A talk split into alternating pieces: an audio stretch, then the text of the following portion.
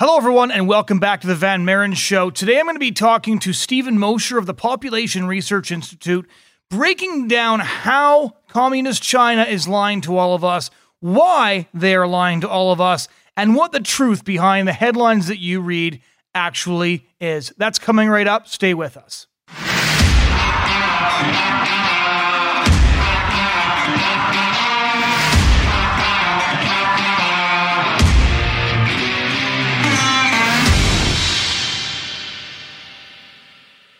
Hello, everyone, and welcome back to the Van Maren Show on LifeSiteNews.com.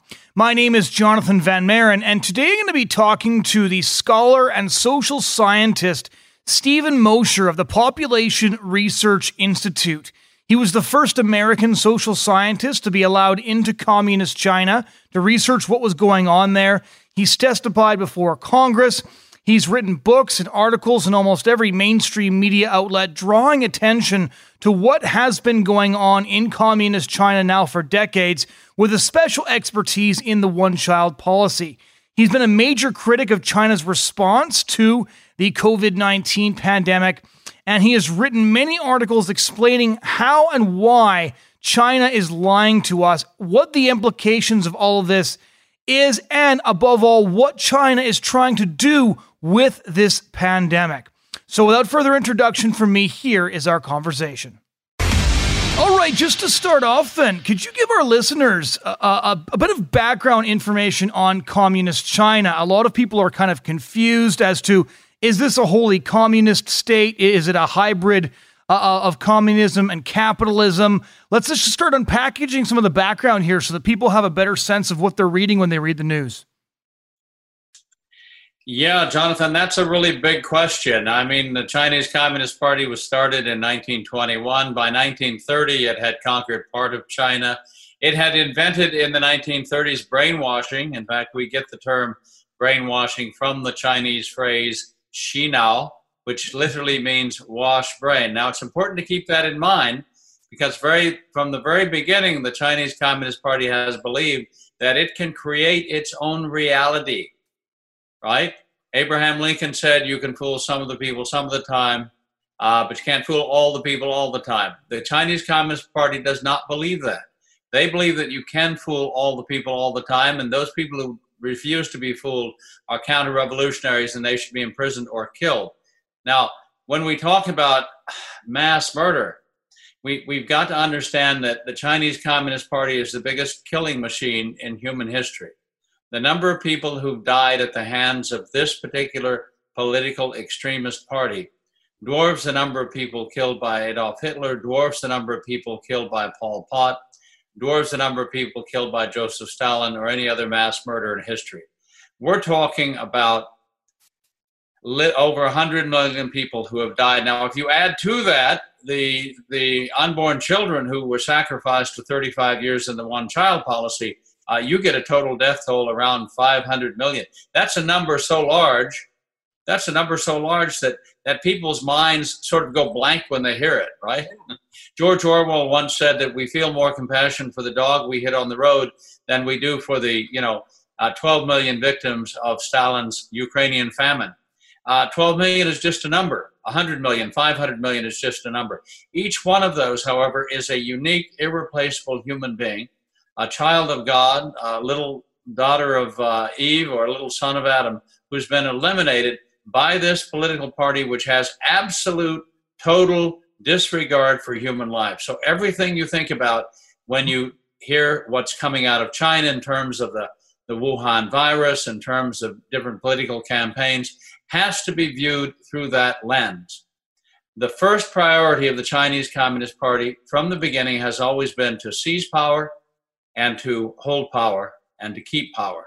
And that was true in the case of this pandemic as well. Their first thought, uh, the authorities in Beijing, their first thought when they came became aware that they had a, a pandemic on their hands in Wuhan was to make sure that it did not in any way damage the power or the prestige of the Chinese Communist Party. It's always politics in China first, last, and always. But the absolute regard for human uh, life is, is hard for those of us uh, who are Christians, who are Catholics to understand.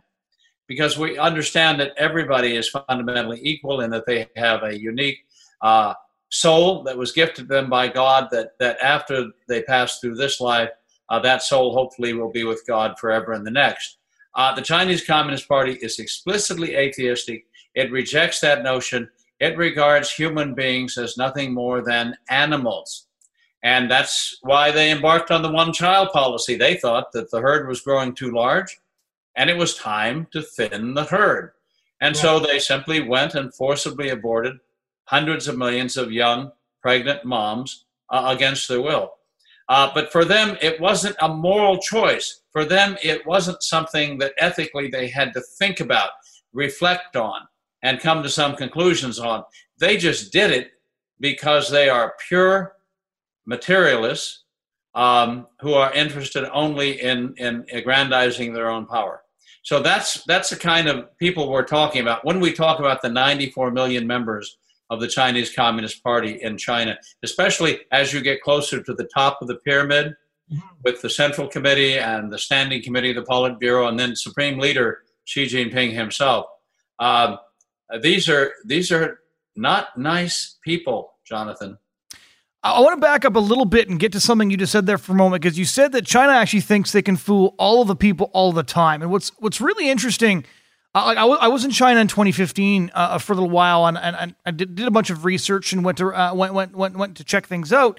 And one of the things I found interesting is we hired this university student to, to show us around uh, Beijing, and I was asking her sort of probing questions about Mao Zedong because uh, a lot of our listeners and viewers probably don't know this, but they've got him sort of like stuffed and on display in Tiananmen Square like a deer head or something like that, right? It's the creepiest thing next to Lenin's corpse that I've ever seen in my life and people kind of go up to Mao Zedong's corpse on display and they head bob at it. Looks very much like a genuflection. Leave a rose next to this glass coffin and all that. And I, I was saying to her, right, like, you know, he killed by conservative estimates 60 million people during the Cultural Revolution. And, and, and for, for, for me, like a, a sort of a, an ignorant Westerner, I was thinking 60 million people means everybody knows somebody who died during, during the Cultural Revolution. There's just simply no way that, that, that they're supportive of this, right? even in Russia, you had you know the uh, the de-Stalinization under under Khrushchev. Like there must have been some sort of a conversation that happened. And uh, when I asked her a couple of times, she just said that leaders have to kill people sometimes for the good of everybody else. Uh, and then when I pushed her a little bit further, she said to deny Mao would be to deny Communist Party, just making it very clear to me that the discussion was over.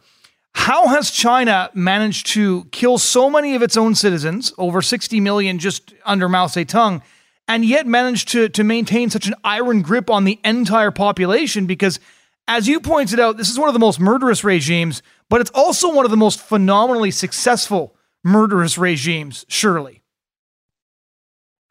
Well, it, it is. And, and the way the Chinese Communist Party proceeded, of course, was not to simply uh, randomly kill off uh, 10 or 15 percent of the population uh, that, by the way, is the average uh, uh, death toll of a communist regime.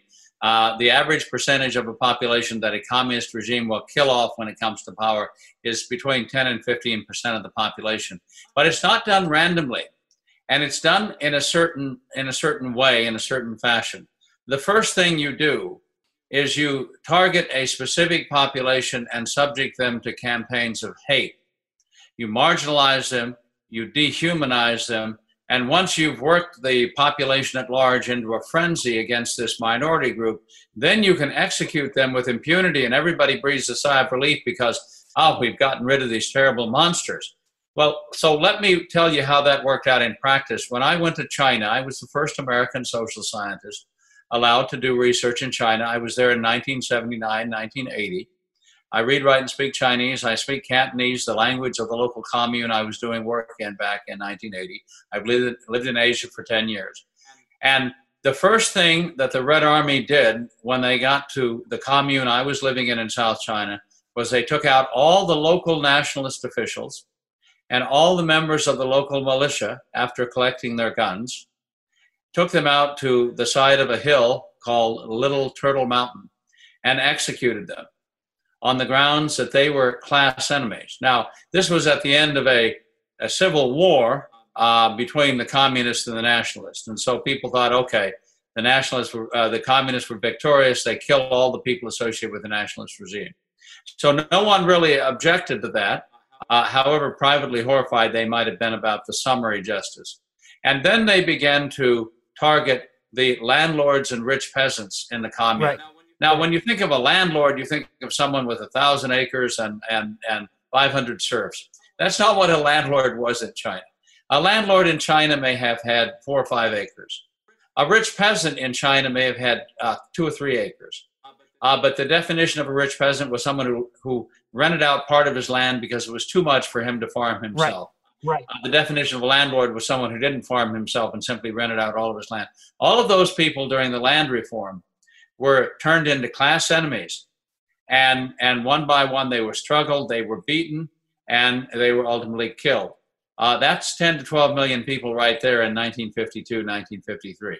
And then we go on, and I could go on in, in campaign after mm-hmm. campaign after campaign where specific groups were targeted. Uh, capitalists, you know, people who own their own businesses, right. own their own factory, were targeted. Many were killed.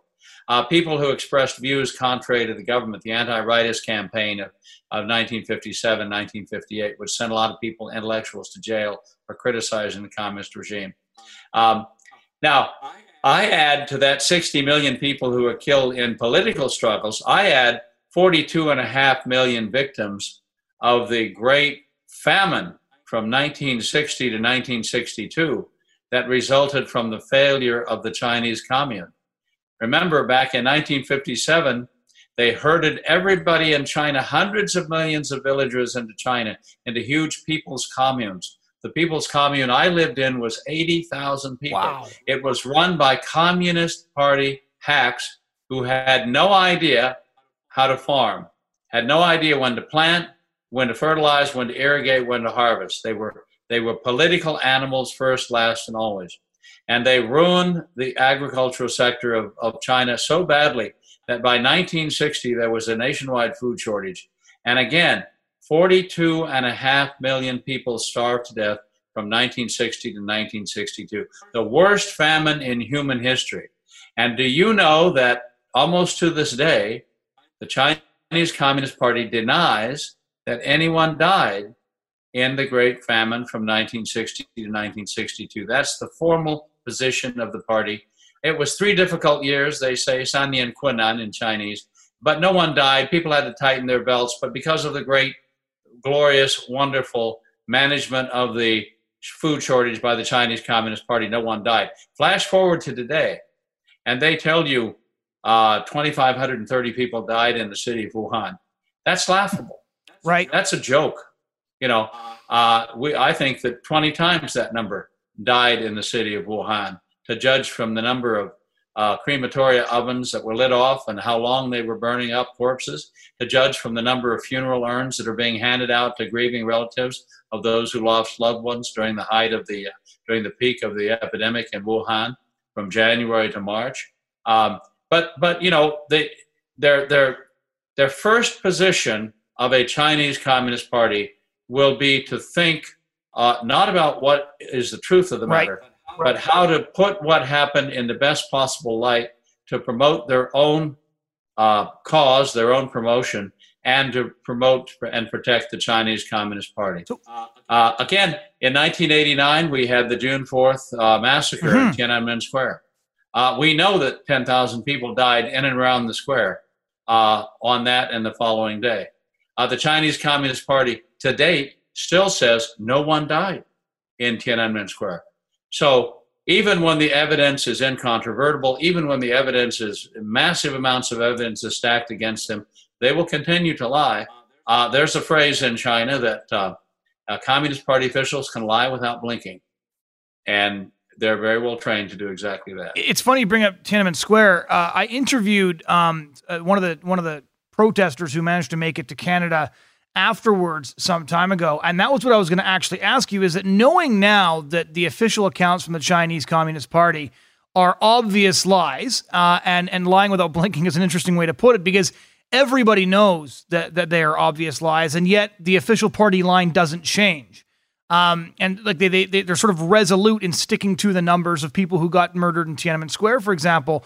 Why is it then Because um, this is a question a lot of people are struggling with. It. Why does the Western media seem so credulous when these these Wuhan numbers are coming out every day on, on social media and on major media platforms? Look at what's going on in China. It's so great.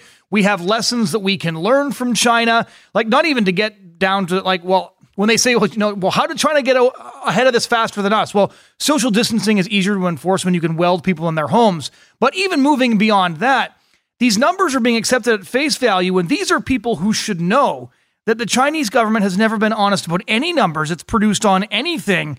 This is established fact in the West, I thought.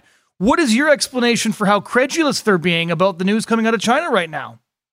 Well, I, I think there, there are two main reasons, Jonathon. One is that uh, it's hard to do uh, on the ground research in China.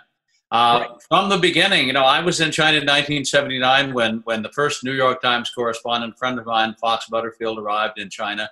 When Nicholas Kristof uh, worked for them, then worked for Time Magazine, arrived in China. Uh, they were watched, they were followed everywhere.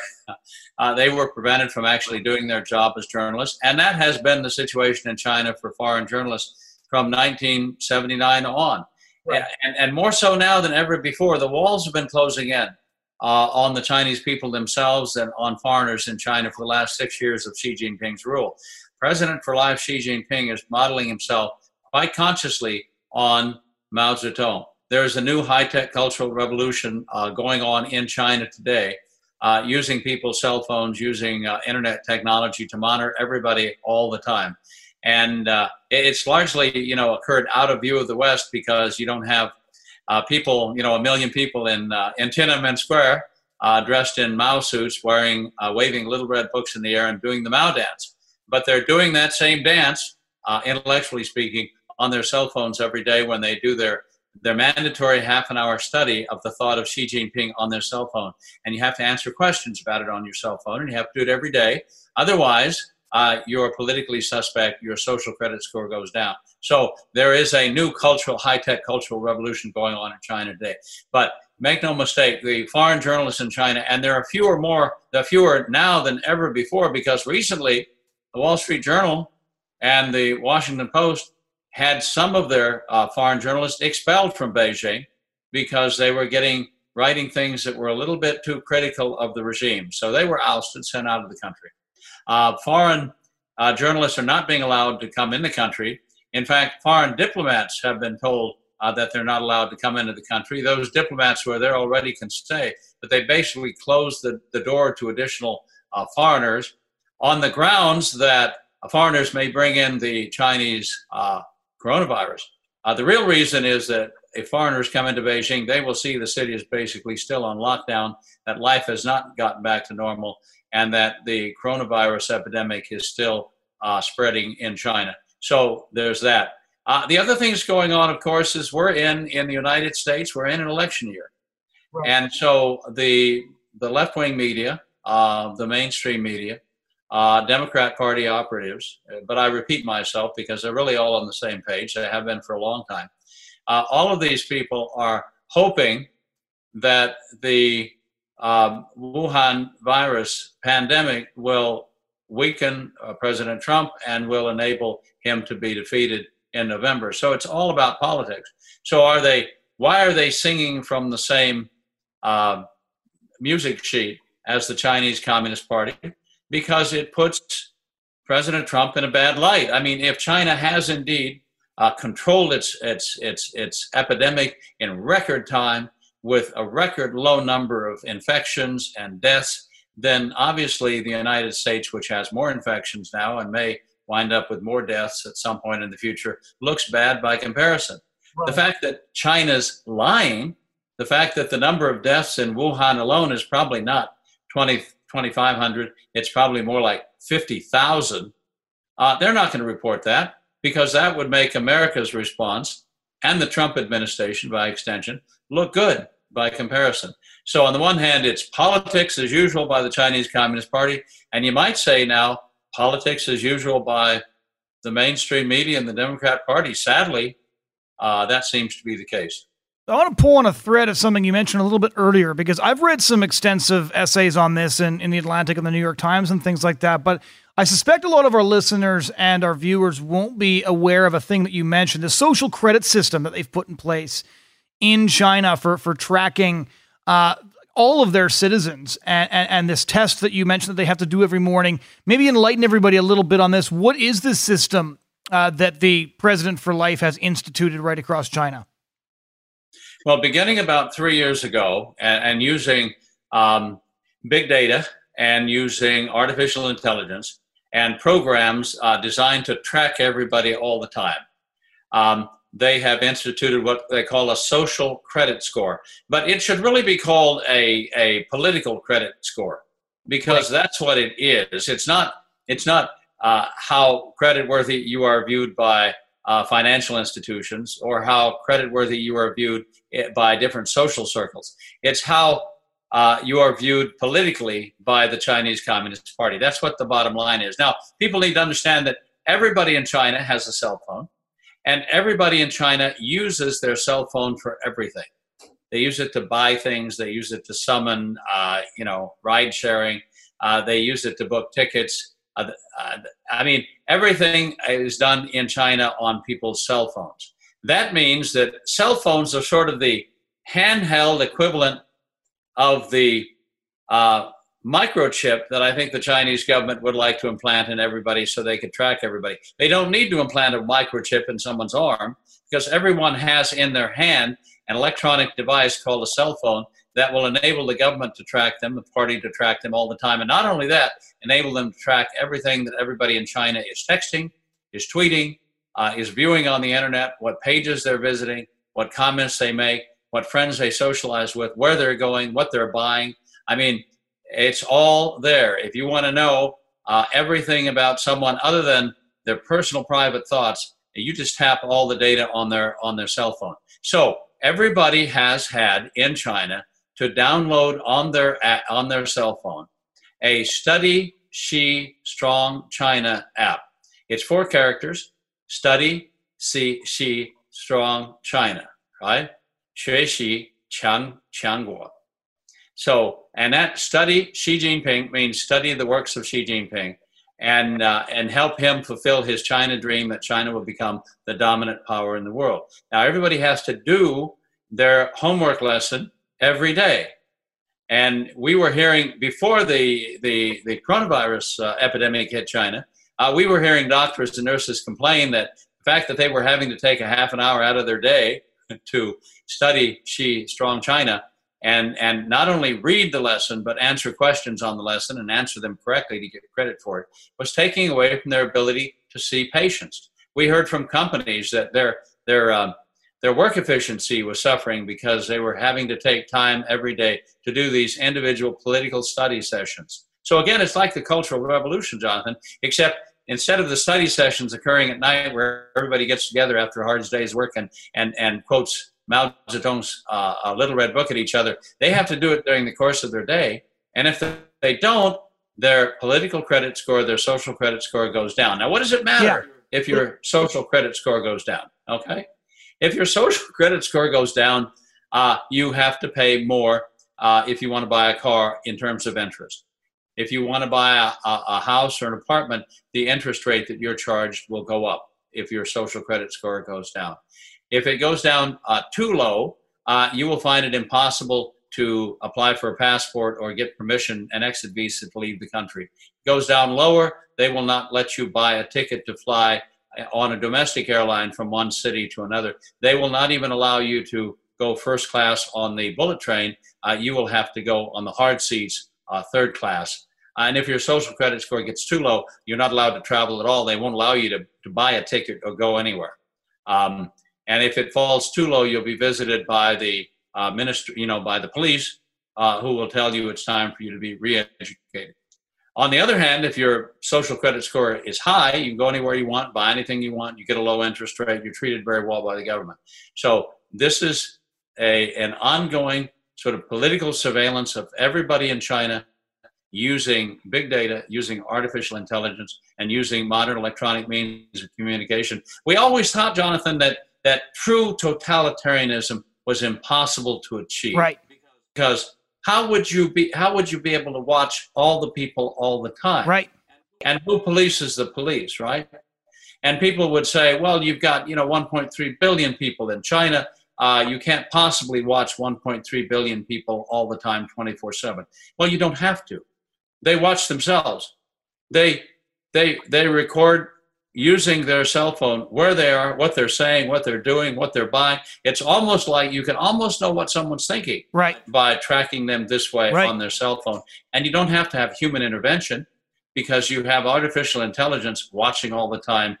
And if people begin to display a pattern of, of uh, subversive behavior or suspicious behavior, then you have a human operator come on, look at this person, and uh, but most of the social credit scoring is done automatically by artificial intelligence. If you're communicating with someone who, uh, like if we were in China, Jonathon, and you were talking to me, your social credit score would immediately drop to zero. Right.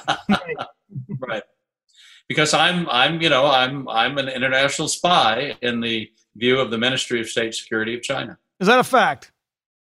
That is a fact. Yeah, I was declared to be an international spy some years ago, and I, I think I continue to uh, do interviews like this that probably get me extended as an international spy uh, often enough so that I still have that um, that accolade. So, one of the things that I really wanted to ask you as well, because I find talking to most people, when you reference a world leader of some sort, they kind of know who you're talking about, even if they don't know a lot about them, right? So, Emmanuel Macron in, in France, everybody knows about the age disparity between him and his wife. Viktor Orban, everybody has, in my view, the wrong the wrong view of him. Boris Johnson, everybody knows that he quotes the Iliad in Greek as a party trick. Everybody knows things about different leaders. Nobody has nobody seems to know anything about the background of the current Chinese president for life. So I was wondering if you could give us a bit of a background, like who is he? How did he get to the position of power that he got? Um, what makes him the most likely to to relaunch uh, Mao Zedong's uh, cultural revolution, but but for the digital world? Well, he he's a he's a, what we call a princeling uh, of the Chinese Communist Party. Uh, the sons and daughters and grandsons and granddaughters of people who were on the Long March with Mao uh, are the original uh, aristocracy in Chinese communist terms, and and and they continue to hold high positions in in the Chinese uh, government and in the Chinese Communist Party. Uh, his father was a was a vice premier years ago. Uh, struggled by Chairman Mao during the Cultural Revolution. Uh, later died, but I think um, you, you know you might think from that that because his father was a victim of the Cultural Revolution and a victim of Chairman Mao, that Xi Jinping would recoil from using Yeah. Chairman Mao as a model. But I think what he learned from his father's disgrace and, and torture was that the only safe place to be in a one party dictatorship is to be at the top of the pyramid, Right. to be the dictator yourself. And so that's what uh, where he came from. So he's a princeling. Uh, if you're a princeling or princess, uh, you you you ride an elevator or what they call in China a uh, a helicopter. You can ride a helicopter right up to the top. Um, you know, you you, skip the the decade or two of, of serving as a county level party secretary. He before becoming uh, the the uh, joining the Politburo, he was the party secretary of Fujian province. Uh, that's where his clique is. That's where the people that he has promoted to high position in the military and the government and the party come from, in large part, is from Fujian because the Chinese Communist Party is not a monolith. It consists of factions, and his faction is the faction from Fujian province, which is a province in South China, which faces Taiwan, by the way. Uh, we know he has a fake. We know he has a fake PhD. Uh, he didn't actually write his dissertation; it was ghostwritten for him. Uh, we know that he was a compromise candidate uh, during the 2012 decision over who would be the next uh, leader of the Chinese Communist Party, who would be the next head of the Central Military Commission, and who would be the next, um, you know, president of China. Because those three roles go hand in hand. Uh, you don't get just one. You're, you see, the leaders of China are both the head of the government, the military, and the party. That's why he has three titles. He actually is, has, has given himself about 12 more titles recently. He's now the people's leader. Uh, we haven't had a people's leader in China since Chairman Mao. Where did that come from? Well, again, he's modeling himself on Chairman Mao. So he was a compromise candidate between uh, Hu Jintao's uh, China Youth League faction, which goes back to Hu Yaobang in the 1980s, and a compromise between uh, that and the Shanghai faction that was led by Jiang Zemin, who was uh, the head of the Communist Party before Hu Jintao. Anyway, I don't want to get too complicated, but so you had these two factions: the former president Hu Jintao and the president before him, Jiang Zemin, fighting over who who was going to get to be which faction was going to get to appoint the next leader. And and and uh, Xi Jinping came in as a low-key compromise candidate, a compromise candidate, on the understanding that that he would simply uh, keep things moving along. He would make the trains run on time he would continue economic growth. No one knew because he kept his ambitions very close to his own chest that he was going to turn out to be uh, the next Chairman Mao and purge members of both factions that had put him in power. So, anyway, that's uh, that's that's Xi Jinping. Um, very very clever in in in in a thuggish kind of way. You know, you don't rise to the top right. of the Chinese Communist Party by being a nice guy. You rise to the top of the Chinese Communist Party by being better able to, being a better Machiavellian than anyone else, being better able to hide the knife up your sleeve and you know insert it in your your your uh, supporters back at the appropriate time and rise to the next level. So these are not these are nice not nice people. Uh, for decades, we've been expecting a reformer to rise to the top of the Chinese Communist Party, someone who wants to fundamentally change the system. Mm-hmm. Now, that will never happen because those people who rise to the top of the Chinese Communist Party are the principal beneficiaries of the system. The last thing they want to do is change it because it would reduce their power. It would invalidate everything they've done, you know, for the 40 years of, of advancing through the ranks of the bureaucracy. So, um, yeah, he's um, he, he's a real piece of work. He's he's got um, you know, the, the, the, the fact that he's modeling himself under Chairman Mao, I think should, after Chairman Mao, should, should give pause to, to everybody in China who stops and thinks about it. So that it's interesting because that brings me exactly to the question I, wa- I wanted to ask next. The sort of traditional narrative goes that after Tiananmen Square, you have Clinton and the West deciding, well, um, we, we need to do something to hurry along this reformer that you referred to. We need uh, the Chinese people to get a taste of prosperity? Perhaps they'll reject communism as a result, and let's really open things up with the West. When in reality, what we've gotten is a Peter Hitchens put, puts it really well in an essay in one of his, his recent books. He said that the terrifying thing about Chinese totalitarianism is that they've managed to create a totalitarianism combined with material prosperity for most people. So, what would your uh, what would your analysis of, of the West opening up to China. What was that process like? Because I think for a lot of people, um, when, when they're looking at China, they, they think of Tiananmen Square and then they think of the cheap stuff we're getting from the factories. But how did this relationship? I want to discuss globalization and, and global supply chains a bit later, but how did we get to this this weird intermarriage? Right, it's kind of strange when you hear people talking about all these shortages we have from China for different things to realize how married the West is to the most vicious communist regime in human history. How did we get to that point? Well, we, we got to that point by operating under the false idea that if we simply um, provided financial support to the Chinese Communist Party, if we provided modern technology to China, if we provided access to our markets to China, that we would bring China into the existing world order, led by the United States, and that China, for its own benefit, would learn to play by the rules.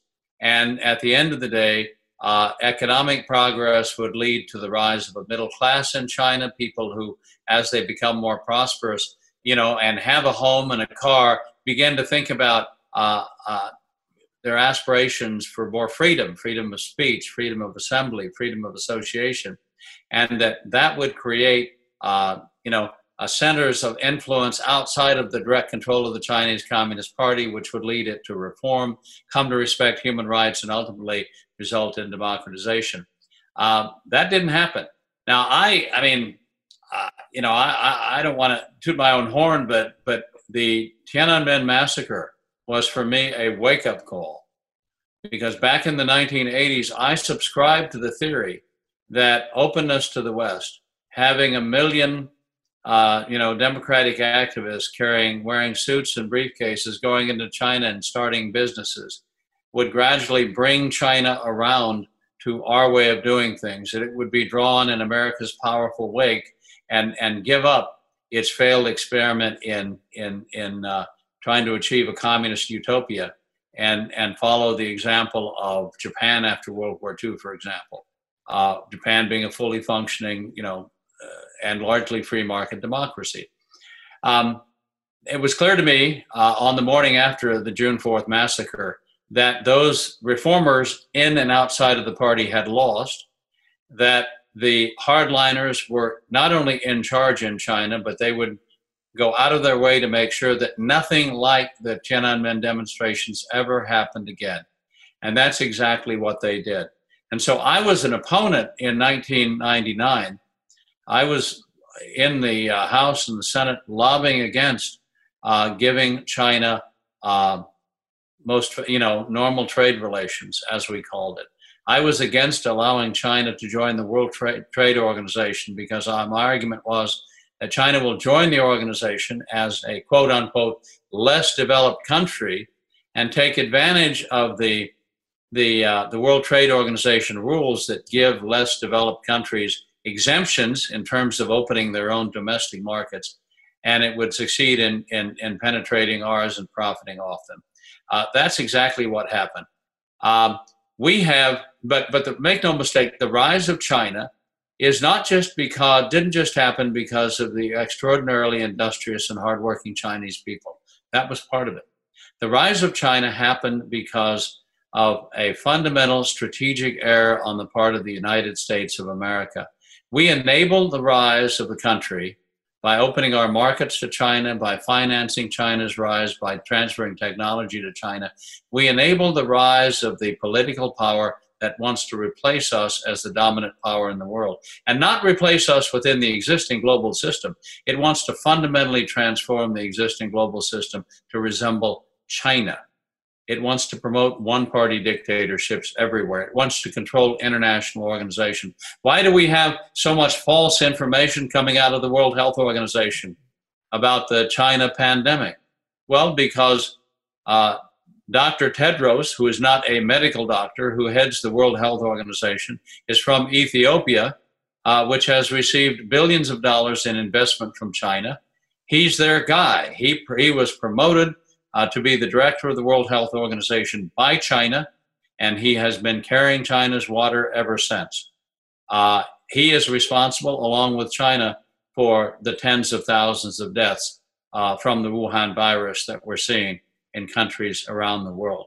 So this undermining of international institutions. So, in other words, the the, the whole scenario that our elites laid out, that we were all going to be one big happy globalist family, uh, has turned out to be a, a, a, probably the biggest strategic blunder in human history uh, made by made by a country, the United States. We have we have empowered the rise of a country that wants to destroy uh, us, our political system, and uh, basically our way of life. It wants to move all, indust- in, all industry to China and turn the rest of the world into a source of raw materials for China's factories and a market for the uh, Chinese consumer goods that the Chinese economy produces. That's the goal of the China 2025 plan, the China uh, 2035 plan, and the China 2049 plan. And they're using the current China coronavirus epidemic to, to promote that. These plans you're referring to are real plans people can read? Oh, absolutely. Oh, these are these are real plans that have been laid out uh, by the Chinese Communist Party under Xi Jinping. Uh, the China 2025 plan is to dominate 11 areas of high tech by 2025. High tech areas like artificial intelligence, uh, high tech areas like 5G, which is you know the, the future of, of, of electronic communication around the world, 100 times faster than the current 4G. Um, uh, other other um, oh genetic engineering is another one of the 11 areas they want to dominate the the, the high tech high ground of the future and um, they they uh, during the trade negotiations with president trump they offered to put their plan on hold for a few years because they knew that it was it was uh, disturbing uh, to to uh, you know Americans and and to people around the world to think that China would be um, controlling the networks of the future through 5G, and China would have artificial intelligence to help it with that control system. But they haven't abandoned it by any by any means. 20, 2049, of course, is 100 years from the communist revolution, which happened in 1949, and by that time they tend to be the dominant power on, on the planet by far. So you know, this is no secret. This is the China dream that has been enunciated by Xi Jinping since he took office back in late 2012. It's a dream that he still um, is promoting today among the Chinese people. And he doesn't see the uh, Wuhan virus, even though it killed many Chinese and is still percolating among the Chinese population, as a threat to that plan so much as he sees it as an opportunity to take advantage of the weakness of the West to strengthen China's economic position globally. And how is that going? So I've read. There's a, there was an essay in uh, in Maclean's magazine recently, and, and a few other places where a few journalists that have been doing the China beat for a while are are saying essentially what you just said, which is that the Chinese Communist Party sees this virus as an opportunity to place themselves as the new global superpower. You see, they've got they have uh, they have their people in Serbia and Italy um, you know, Andrew Cuomo was was was just uh, was just on the air thanking China for sending what was it, hundred ventilators to JFK. Um, so you, you see them positioning themselves from your perspective as, as, as a China expert and an expert on, on Chinese American relations. How would you say that plan is going so far, and and what are the what is the very real danger that we face in this whole situation? Well, the the first part of the plan, of course, was to uh, claim that China had completely um, uh, reached zero deaths from the, the Wuhan virus. Uh, that, that's clearly not true. Uh, the second part of the claim was the only uh, cases of the, the uh, COVID 19 that were being found in China were uh, being brought in by foreigners, obviously to create the impression that, that this is now a foreign disease to try to eradicate the idea that it ever came from China or Wuhan. And position China as a model for the rest of the world to follow. That's the line, of course, that, that Dr. Tedros of the World Health Organization has been following very, very closely. Um, so that's what Chinese propaganda can shift on a dime. And for a while, they were saying actually that the uh, coronavirus came from the United States. Uh, they backed off on that a little bit because it was obviously absurd, but they're still holding up China as a model and shipping medical supplies to different parts of the world. world. People need to understand that uh, uh, back in, in uh, February, uh, Chinese agents were buying up medical supplies, personal protective equipment, uh, face masks, um, you know, N95 um, um, respirators, and, uh, and actually ventilator machines from around the world. They wiped out, for example, Australia's supplies of all of those things, and they shipped them uh, by means of their own private uh, cargo jets from Australia to China. And that means that today, uh, Australia is short all of these items and is having to buy them back from China at um, exorbitant prices. I mean, talk about profiteering from uh, from a pandemic. Um, so, so that's what um, that's what China is doing. Now, China wants to come out of this stronger. How will they do that? Well, one way is by buying up at this moment distressed Western companies for pennies on the dollar. Stock prices have fallen into the tank. A lot of companies can be purchased for um, uh, very much less than they're actually worth. And China is going out and, and starting to buy companies. Uh, two weeks ago, it bought uh, British Steel, by the way because it wants a global monopoly on steel. It is moving towards a global monopoly on aluminum. Um, it moved towards wanted a global monopoly on pharmaceuticals, and now because of the the, the epidemic, it probably won't achieve that goal because uh, we're going to pass legislation to bring back some of the manufacture of pharmaceuticals to the United States. But China operates by means of cartels.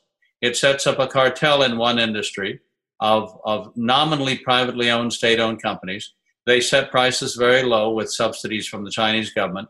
They destroy their competitors overseas, and once they have a monopoly on the market, they do what cartels always do: they raise prices and make an enormous profit.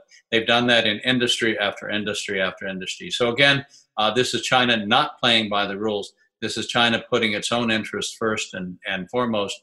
And you know, we know what the game is now, right. and and we can't we can't let China win. Uh, a world under Chinese domination would be a poor place.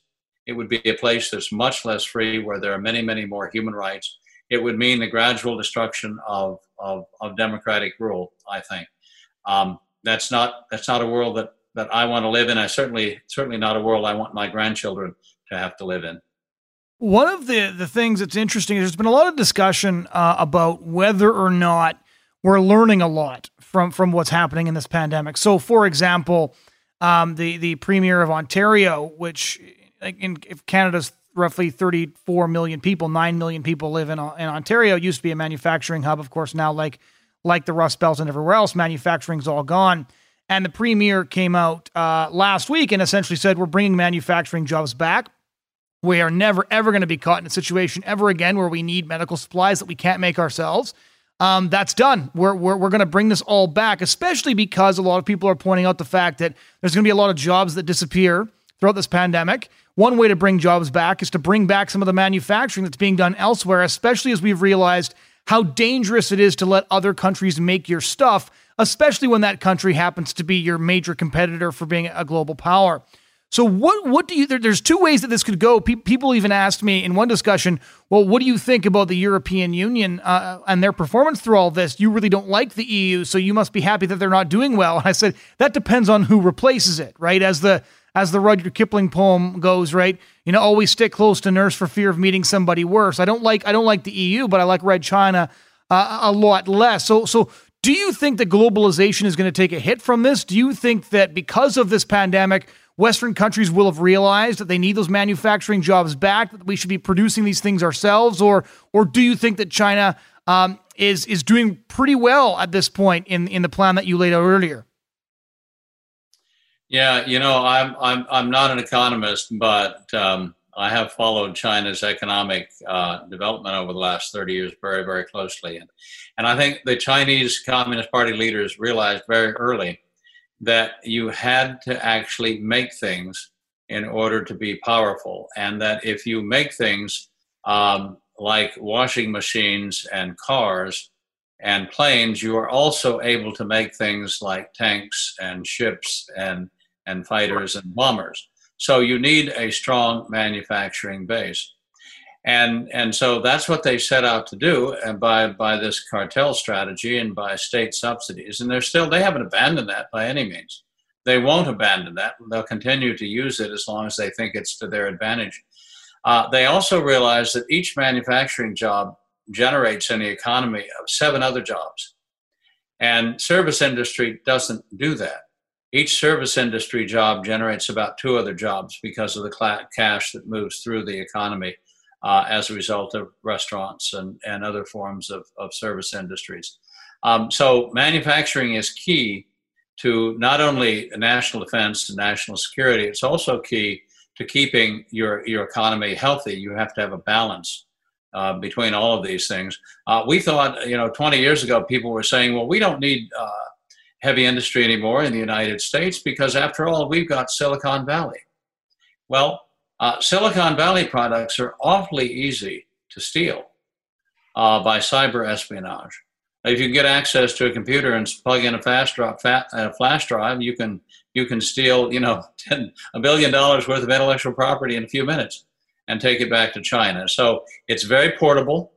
Uh, it's hard to protect, and it cannot be the sole basis of a thriving economy. I think we we we we now realize that. Um, so China's been playing a very very um, dangerous game for the last 20 years, uh, stealing intellectual property, cheating on trade, uh, forcing companies that invest in China in return for a promise of Chinese market share to hand over their their cutting edge technology. Well, guess what? Once they hand over their cutting edge technology, local Chinese domestic competitors wind up with it and are producing the goods more cheaply than the foreign uh, the foreign owned company, which is eventually, after being squeezed dry of its technology, squeezed back out of China. So I think for the first time, uh, because of the pandemic, uh, because Wall Street, Fortune 500 companies have learned that uh, the China market isn't all it's cracked up to be, that there are not huge profits to be made in China because the Chinese uh, Communist Party will not allow that.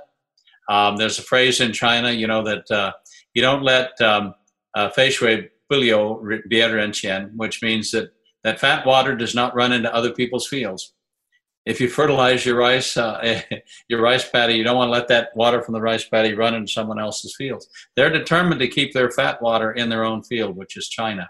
Now, I don't think that China's rise is is is uh, preordained by any means. Uh, I was getting pessimistic in 2016 about the fact that we seem to be so late in waking up to the China threat, that we seem to be so, doing so little about the theft of our intellectual property and the, and the destruction of, of our industrial base. I mean, uh, for 15 years, it was almost like China was carpet bombing uh, our industrial base in Michigan and uh, and and Minnesota and and Ohio and and you know the what we call the Rust Belt states. Uh, I think I think for the last four years we've we've stopped that. Uh, we need to to uh, to turn it back around and bring back manufacturing to our country. China has major um, hurdles itself to overcome, which may result in its own destruction. Uh, and I'm not talking now about the pandemic that China has unleashed on the world. That's only one of the problems that China now has to deal with. Another problem is China's population is aging and dying. This year, in the year 2020, China's population is shrinking for the first time. Uh, how do you shrink a population of 1.3 billion? Well, you eliminate uh, 400 million unborn children yep. by forced abortion. Mark Mark Steyn said that in his book America Alone, actually about China. Yeah, so so China has a an aging and dying population, so it it has set up a demographic trap for itself. It may fall into the same kind of demographic recession that we see.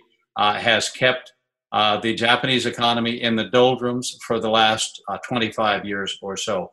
Uh, the other thing it has not going for it is the 94 million members of the Chinese Communist Party who live, eat, drink, uh, visit five star resorts, hold banquets, uh, ride in chauffeured limousines, all at the expense of the Chinese people. They produce very little, these 94 million Chinese Communist Party members, except tyranny, but they consume an awful lot. One economist in China estimated the total cost of the Chinese Communist Party to the Chinese people was a trillion and a half dollars a year. Wow. That's a substantial amount of money. Yeah. And and so that's that's it's as if the Chinese people have been and will continue to have to carry the Chinese Communist Party on its back as they advance into the future. But the biggest handicap is this Xi Jinping is very much enamored of state owned enterprises, those big dinosaurs that, again, require state subsidies to continue in operation. We believe that, that there are $4 trillion in state subsidies being given to things like China Rail, the China steel industry, the China aluminum industry, the manufacturing across the board. $4 trillion a year in subsidies because these state owned enterprises are good at asserting political control over the people because you work for the state, right? Basically, you're a government employee, so you want to do what the state tells you to do. But they lose money, and so they have to be subsidized. So that's $4 trillion uh, down the drain each year. China Rail, for example, people see the new high speed rail throughout China and the new subway systems in second and third tier cities, and they say, wow, uh, that's really impressive. They don't understand that China Rail is $700 billion in debt, that the the money they're getting from people riding on those subways and riding on those expensive bullet trains is not even going back to pay the interest on that debt. That money will never be paid off. Uh, that loan will never be paid back. The Chinese banks, which are run by the Chinese Communist Party, will have to eventually eat those loans. So, yeah, it looks good on the surface high speed rail, lots of new skyscrapers, lots of new building, but all of those things are in debt and I don't think those debts will ever be paid off because they weren't, the buildings weren't built and the trains weren't built because there was a need for them uh, that was shown by market analysis. Uh, they were built because the leaders of the Chinese Communist Party wanted China to look modern and develop. And so they they they burdened the Chinese people with huge amounts of debt that will never be paid off. So uh, China does have its problems. And if we stay the course uh, as the pandemic comes to an end, and if we have a hard uh, disengagement from the Chinese economy, and if the Trump administration says to China, you promised to buy $200 billion worth of goods uh, by the end of next year, you haven't kept your promise, so the tariffs are going back up. If we say to China, you have to pay reparations, war reparations for this war you have unleashed on the world of several trillion dollars. If we do these things, I think it's possible, possible that the Chinese Communist Party could collapse under the weight of its debt, under the weight of its pressure from overseas, and under the weight of the the the the, the cries of the Chinese people, who are, remember, the first and foremost victims of the Chinese Communist Party are the Chinese people themselves. Do you think that this crisis, from where you're sitting with, with your knowledge, do you think that this is going to lead us to decoupling from the Chinese economy? Well, I, I hope it's certainly a decoupling from the Chinese economy. Uh, we're certainly going to decouple uh, pharmaceutical manufacture from the Chinese economy now because we realize that that allowing China to control the production of medicines is really not good for the health and well-being of the Chinese people. And I do think that, that the pandemic has will have one other effect. It has woke, woken up the world uh, to the danger of a rising China. We normally say that you know about five percent of people pay attention to foreign policy. Mm-hmm. Most of us, you know, ninety-five percent of Americans and Canadians and people around the world are happy uh, to uh, p- spend their time worrying about their own families, their own job, their own businesses, the education of their children. So very few of us normally think about foreign policy. We leave it in the hands of elites. Elites who have failed us, by the way, because they've been wrong about China for the last 30 years. So now I think uh, the vast majority of, of people in the West and around the world will see China for what it is a threat uh, to themselves and their families, to the well being of, of their health and well being, to the, the, the, the future of their country. And, and hopefully we can all join together and and stop not only stop China's advances around the world, but help to uh, to roll back uh, some of the aggression on the part of China. It's very worrisome to me that while the world is in the grip of a pandemic, that Chinese um, uh, maritime Coast Guard vessels and Chinese so-called fishing vessels uh, are ramming uh, and sinking Vietnamese fishing boats, are ramming um, Japanese cruisers um, and are engaging in other very aggressive acts in their in their their waters. Um, does Xi Jinping want uh, to create a foreign diversion uh, to distract the Chinese people from the suffering they're now enduring under his misguided rule?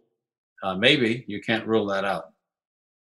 One one of the things I just wanted you to explain, I know a lot of listeners and viewers would have seen a, a viral video that ex- sort of exploded on Twitter and other social media platforms of a, the World Health Organization spokesperson. His name escapes me. I think it's the one you referred to earlier. Uh, essentially asserting that Taiwan was part of China, refusing to answer questions about how Taiwan had dealt with the pandemic. And for a lot of people, I noticed even from the comments, people were kind of like, catch me up. What's this whole thing about? So I thought uh, as the context provider for China. Uh, you could maybe give us a brief rundown on what on what that's all about, and then what it tells us about the WHO and why you've been so suspicious of what the WHO has been doing. Yeah, Dr. Aylward, who is uh, Canadian, by the way, has spent yes. his entire life.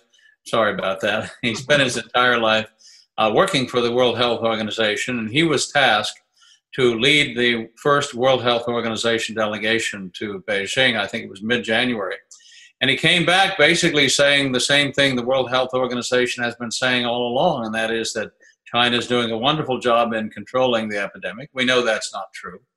Uh, China is being transparent in sharing data from the epidemic. We know that's not true. Uh, and uh, basically reassuring the world that everything was under control. And we know now, uh, sadly, in hindsight, that that, that was uh, simply a fabrication. In other words, um, he's repeating, he's parroting exactly what the uh, Chinese Communist Party propaganda uh, told him when he was in China. And you know, you, you have to understand that that so many people, when they go to China, they're completely lost in in in the sense that first of all, they don't speak, read, and write Chinese, so they can't even read the street signs. They can't talk to ordinary people in, in, in, a, in a way that, that they and, and, and the people will understand. They're entirely in the hands of their minders, their officially provided translators, who tell them only what the government wants them to hear.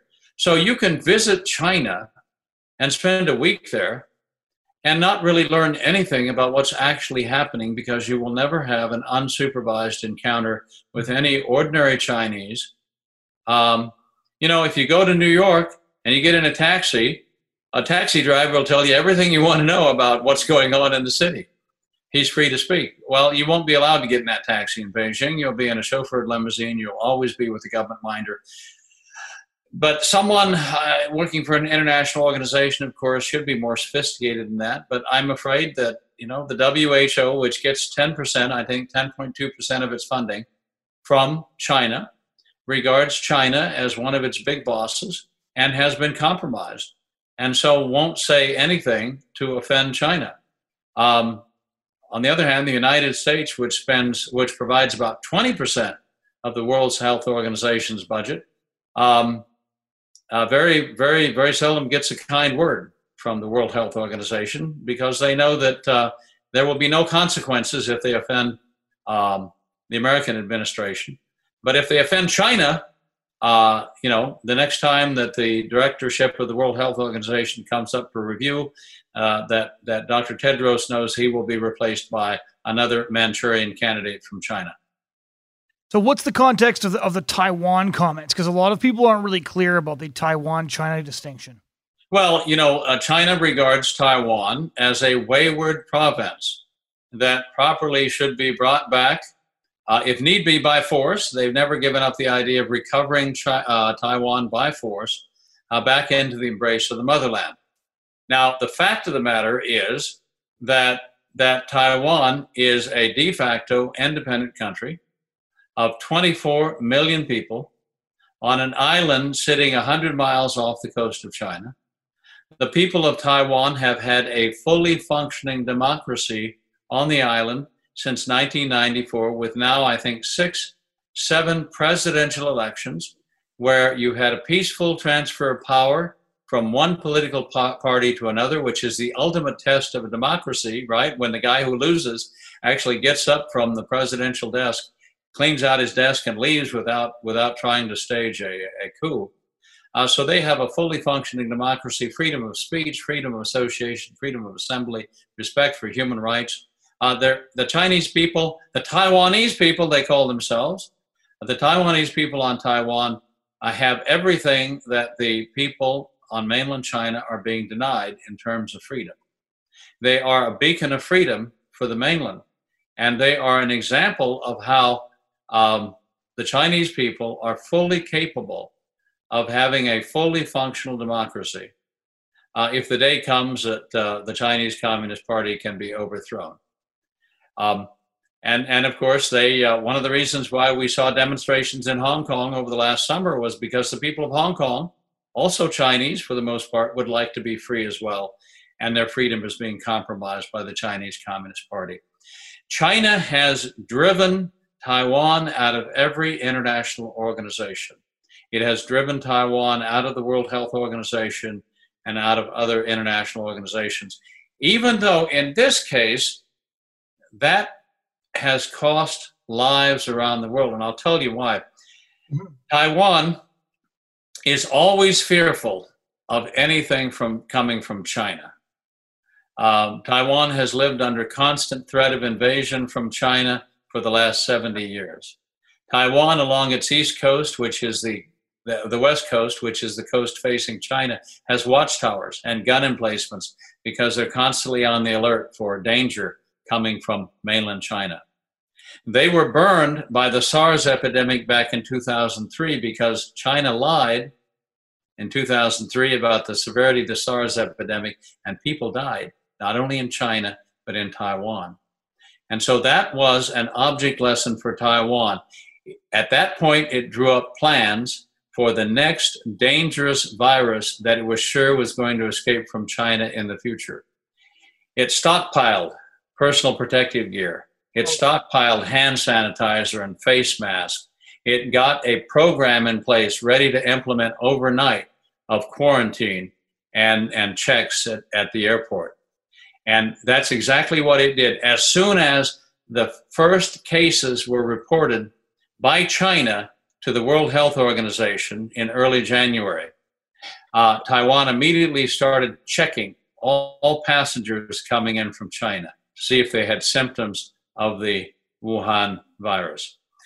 And then, when China locked down the city of Wuhan on January 23rd, the very next day, I think the same day, Taiwan locked down all air travel from China to the island.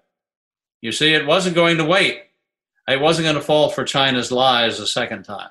It simply stopped all air travel and it handed out, you know, hand sanitizer, handed out 100,000 thermometers to people. Everybody in, in Taiwan now every day checks their temperature every morning before going off to work or going off to school.